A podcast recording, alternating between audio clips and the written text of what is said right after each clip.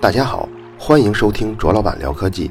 本节目由泡泡网卓克录制，并在喜马拉雅上独家播出。想收听往期内容，可以下载喜马拉雅 APP，搜索“卓老板聊科技”并收藏。也可以关注同名的微博和微信公众号，在那里还有我制作的其他精彩节目。上期节目咱们说了，爱丁顿第一次通过实验。验证了经过强大的引力场，光线会弯曲这个广义相对论的预言。咱们这期聊太阳的科普，但你发现没有，一直没像其他谈论太阳科普那样介绍一些几何问题，比如像如何测量太阳的大小啊、日心说呀、月相变化呀之类的，因为这些内容太需要图形化做辅助了。咱们这个节目说来说去还是个音频。如果要说这些呢，听起来就会云山雾罩的。另一个主要原因啊，就是因为实际上天文学这门科学发展的脉络就是从几何到物理，这个过渡发生在距今大概二百年前。你感觉好像挺遥远的，但距今五千五百年的古巴比伦人，可就在用几何方式记录天空、研究天空了。如果人类研究天文现象的历史，可以浓缩在一个月内，那么只有月底这最后一天，人类才使用了物理的手段加以分析，而这最后一天得到的这些结论的深度跟丰富的程度，几乎超越了整个月的研究。当然，不止天文学是这样的，很多学科都是在最近二百年走上了爆发式的增长。研究太阳最困难的两点，一个是它太远，二一个是它太热。它表面温度就已经可以使目前已知的所有物质直接气化，更别提能知道它内部的情况了。研究地球，我们可以给大地钻个窟窿。你比如前美国副总统阿尔戈尔带领团队做的这个全球变暖的研究的时候，当时收集了一组很有价值的数据，就是三千年以来全球大气中二氧化碳含量的变化。那你说这怎么得到的呢？他们就是去了南极，在冰层中钻了一个一千多米厚的窟窿，然后把这个冰柱收集起来。因为冰层是逐渐逐渐变厚的，越往下的冰就是越古老的冰，里面包含的那个气泡呢，就可以测量那个年代大气中的二氧化碳的含量。但太阳，你要想给它钻个窟窿，那就不可能了。一八三五年，法国哲学家孔德预言，人类永远也不可能了解太阳跟星星的化学组成。有个定语要加在这位哲学家面前，就是实证主义哲学创始人。幸运的是，和很多其他哲学家曾经发表过的有关科学的高论（这高论带引号啊），有关科学的高论一样，孔德的预言很快就破灭了，因为太阳虽然很远。但从它的阳光中，我们可以得到非常丰富的信息。可能有些人听出来这段评论是对孔德的一些讽刺啊。这里呢，咱们就来拐个弯说说科学哲学这个哲学分支。以下呢，咱们都把科学哲学简称为哲学。历史上，哲学曾经对科学的发展起过重要的作用。一些科学家甚至本身也是哲学家。总的来说呢，越往前追溯，科学和哲学的界限就越模糊，科学受哲学的启发就越大。但另一方面，离近代越近，哲学对科学的影响就越弱。新的哲学家越来越少得到科学家的赞许，这种退化有几个原因。首先是由于现代哲学家越来越无法深入理解科学的前沿内容了。最后一批在科学上有所建树的哲学大拿中，罗素可以算上佼佼者。他是一九一零年写出了《数学原理》这本书呢，对数学基础中的哲学问题进行了非常深刻的研究。他写的这些内容，在当时任何一位数学家都不敢小觑。但是，随着物理学的第二个黄金年代的爆发，深入理解科学分支所需要的基础知识。和悟性要求越来越高。哲学家，哪怕是受过一定科学训练的哲学家，对自己感兴趣的科学分支的理解都已经越来越不足了，越来越不可能对科学提出什么有启示的新东西来。哲学对科学的功能逐渐退化，已经退化到什么程度呢？就是对已有的科学成果进行分类归档的工作，比如对科学方法贴上各种哲学流派的标签啊，也就是做做这方面工作。刚才我说的这个观点，在世界各地的学术界，尤其是欧美发达国家的学术界被广泛认同。而我们从小在课堂里听到的老师说的那种，哲学是具体科学的概括跟总结，哲学高于科学这种论调，在我看来就是带有酸酸的宗教色彩的一种呐喊。如果谈了科学，那就让我们从最具体的问题谈起。不必掺杂其他所谓的什么哲学思想。当然，这个评论啊，仅限于科学哲学这个分支对科学的关系。哲学作为一门学科，在其他方面还是有它的存在价值的。好，我们回到故事。其实早在孔德说那句话“人类不可能了解太阳的组成成分”这句话前二十年，能分析出太阳化学成分的设备就已经诞生了。只不过那时候人们还没有意识到可以用它来分析太阳，这就是德国人弗朗和费发明的光谱仪。直接说光谱仪啊，可能很多人都觉得太复杂。那么咱们就从光谱仪的雏形说起，那就是牛顿的三棱镜。用这个东西啊，可以把阳光分出不同的颜色。为什么光线经过三棱镜后会分出颜色呢？咱们初中可能都学过。就是因为光从一类物质进入到另一类物质的时候，如果这个交界的界面并不是垂直进入的，那么光线的角度就会发生一定的改变。改变的这个角度大小跟光的波长有关系，波长就代表着光的颜色嘛。所以从另一侧射出之后，不同颜色的光在角度上分散了。而牛顿在三棱镜后面的幕布上。看到的赤橙黄绿青蓝紫，其实准确的说是太阳光谱中可见光的部分。咱们曾经评说过牛顿，他凭一己之力开创了微积分、现代的力学、现代的光学这三个大分支。假如牛顿当时只开创了这三个分支中的任意一个，他都可以名垂青史。所以你就想想牛顿这人有多伟大吧。虽然我们在初中的时候就背下了牛顿力学的那个三个定律，而且好像用起来得心应手，其实啊，那是教科书中对牛顿力学部分结论的简化再简化。如果你感兴趣，可以去图书馆借一本牛顿的《自然哲学的数学原理》，这是书名，你可以看看这本书。这本书中对每一个问题的观察、测量、世界观方面的论证。数学方面的证明，而且里面大量运用了微积分的工具，最终才总结出咱们初中说的那三个定律。所以牛顿的伟大，可能在我们应试教育中逐渐的被削弱了很多很多。咱们回到牛顿的分光镜，不同颜色的光被从阳光中识别出来了，这部分呢是可见光，可见光的能量占据阳光中的百分之四十三。波长比红光还长的呢，就是红外光。红外光占阳光能量中的百分之五十。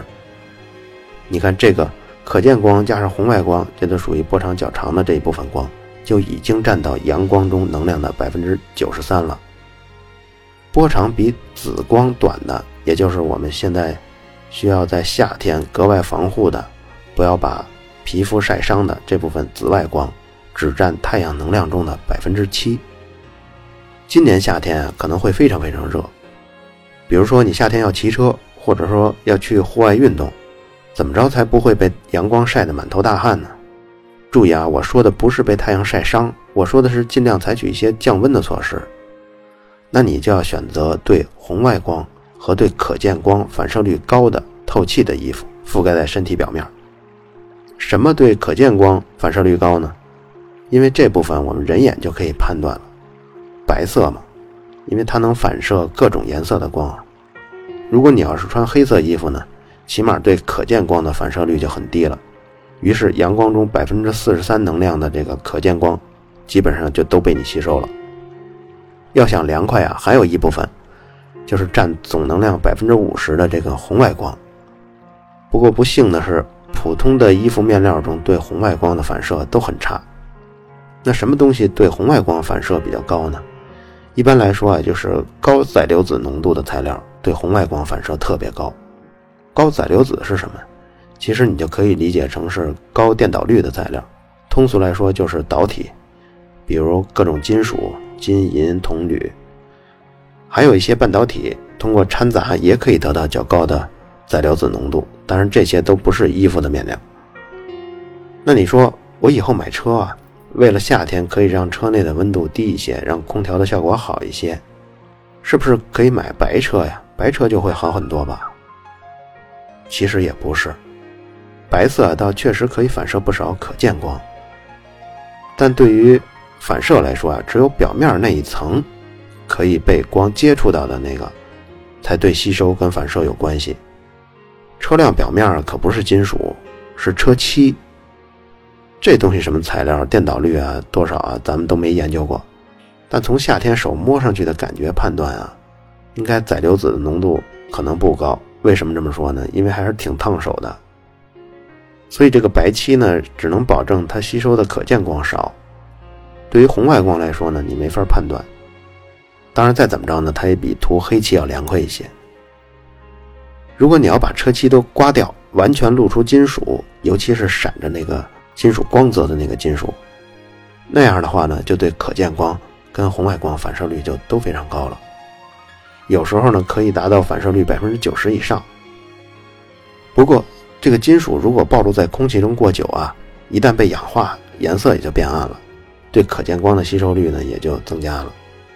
而且氧化以后，电导率也下降，对红外光的吸收也增加了，那对降温也就没什么用了。好了，说着说着又拐弯拐大发了，因为我是无车一族，每天骑摩托。今年呢，我预测应该又是一个有温度记录以来人类历史最高温，所以从四月底以后，我这精神有点紧张。我把所有的这个白色衣服都买了一遍。咱们说回来，牛顿当时对光学的贡献是突破性质的，后续一百多年的科学家。都在他开创的这门学科中细化他的成果，就从分光镜中找出更多的颜色，细化这些颜色的特征啊，等等等等。直到牛顿做出分光镜一百四十年后，就是一八零二年，才有一名医生发现了一缕不同的色彩——黑色。因为时间过了一百四十多年，光学的设备、镜片打磨这些技术已经远远超过牛顿那个时代了。所以颜色可以区分的越来越细。这个医生呢，叫沃拉斯顿，他就发现，在原来熟悉的彩虹一样的光谱中啊，有几条很细很细的黑线，或者说是暗线。当时沃拉斯顿认为，这可能就是不同颜色之间的分界线吧，因为当时他发现的也就那么几条，而我们对这种颜色的概念，也就是红橙黄绿青蓝紫嘛，也是这么几个。所以两者呢还算是对应的，就产生了这种概念啊，就是颜色之间的分割线。不过这些看起来不起眼的黑线，已经让他站在了一座巨大的冰山上。冰山露出水面的只有一点点百分之九十的体积都在水下呢。让人们知道冰山下面的故事的人呢，就是我们刚刚提到的弗朗和费。他在黑线上做出突破。他是有家传的啊，三辈儿是祖传玻璃工艺。不过他十岁的时候啊，母亲去世了；十一岁的时候，父亲又去世了。十一岁之后就只能给人家当童工，干什么童工呢？他就十一岁就替一个镜片制作商做学徒，来勉强维持生计。这个苦人啊，也有苦尽甘来的那一天。他给人家当了三年的学徒。有一天，他住的这个贫民窟楼塌了，然后他就被人从这废墟中救出来了。哎，你看，大难不死吧，必有后福。就在他被救出来的时候，当时经过现场的一个人，叫马克西米利安一世，哎，你就听这名字一世，什么意思？这个人五年后就当了巴伐利亚王国的国王。这个马克西米利安呢，看到这孩子就特别惨，然后就资助他。巴伐利亚王国啊，可能听着有点陌生。这个王国是拿破仑帝国倒台之后，在现在德国东南部成立的一个新的国家。第一任国王就是刚才咱们说这个马克西米利安一世。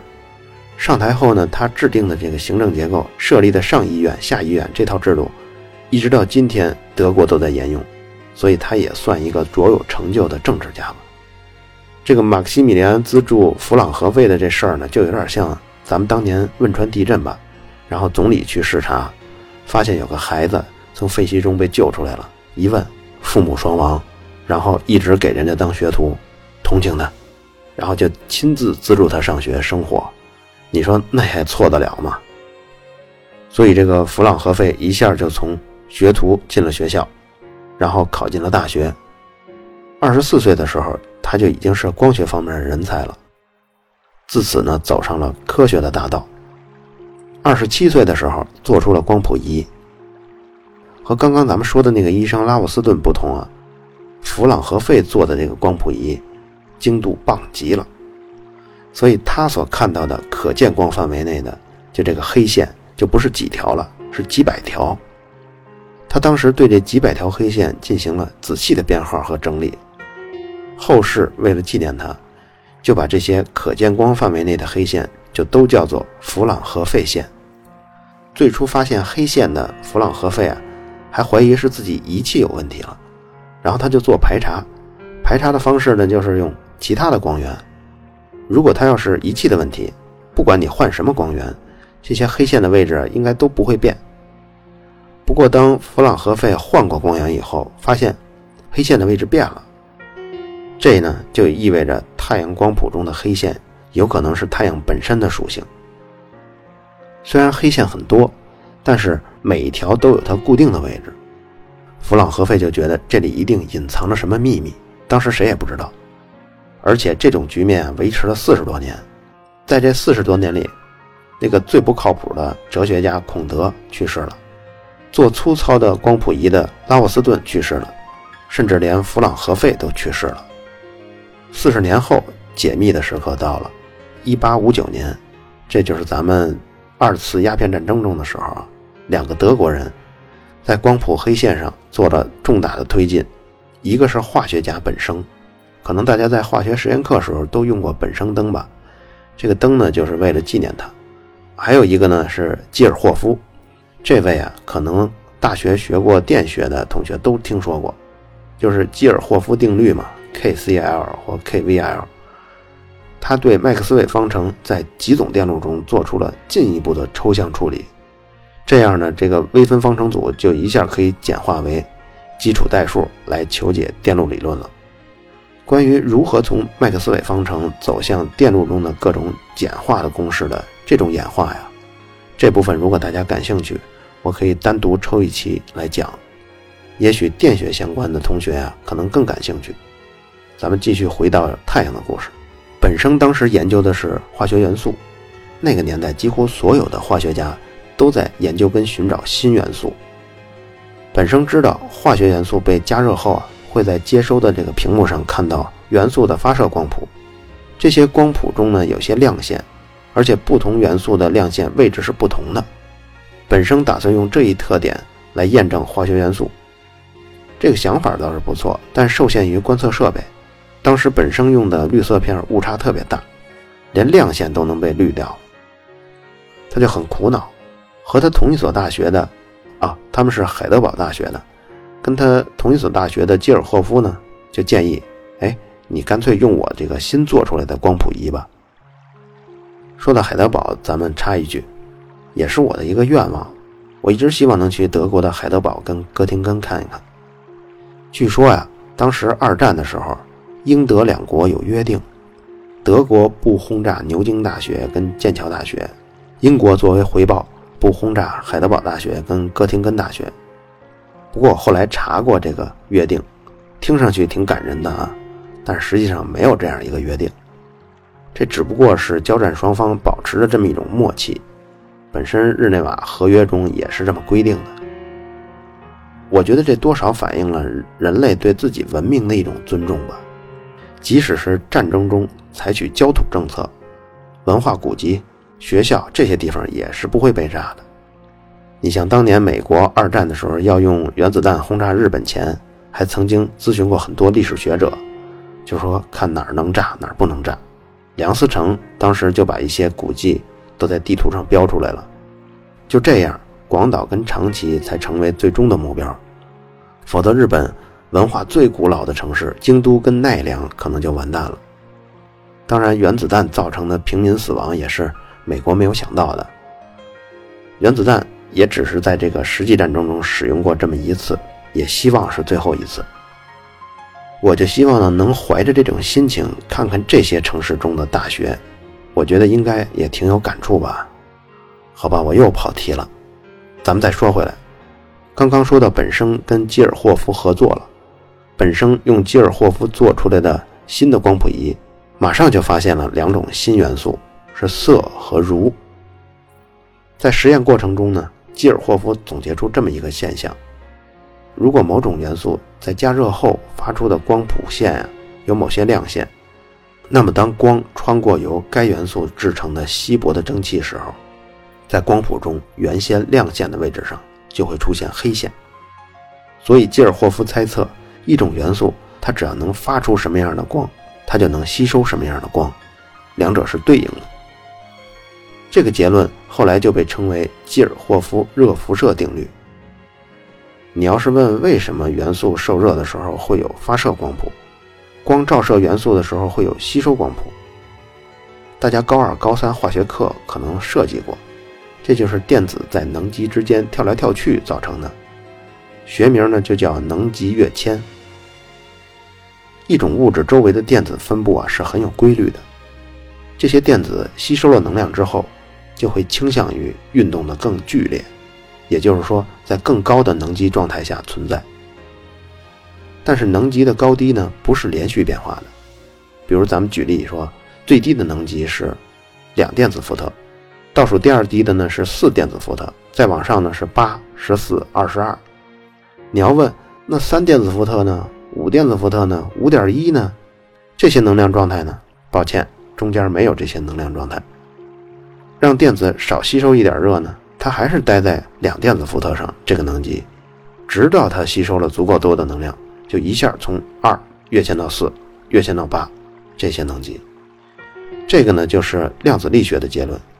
一个电子，假如说从二十二电子伏特状态一下降低到二电子伏特这个能量状态，那么它就一下失去了二十电子伏特的能量，这些能量就全部变成光，散发出去了。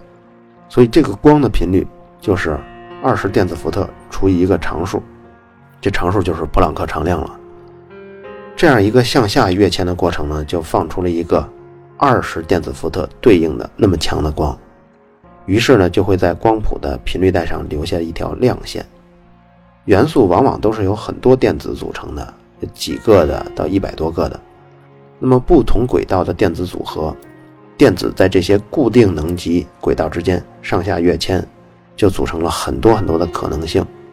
每一个可能性就对应一条线，它向下跃迁的时候放出光，这条线就是亮的；向上跃迁时候吸收能量，光谱上对应的这处呢就是黑线。想清楚了这一点，基尔霍夫就意识到，只要把弗朗核废线和已知的这些元素发射的光谱对比一下，就可以找出太阳表面有什么元素了。细心的听众啊，可能这时候会想了：太阳那么高的温度，高温下的物质就像加热下的实验室的元素啊，应该是放出亮线才对啊，怎么会是黑线呢？其实啊是这样的。太阳表面虽然温度非常高，但是表面以下的温度啊更高了。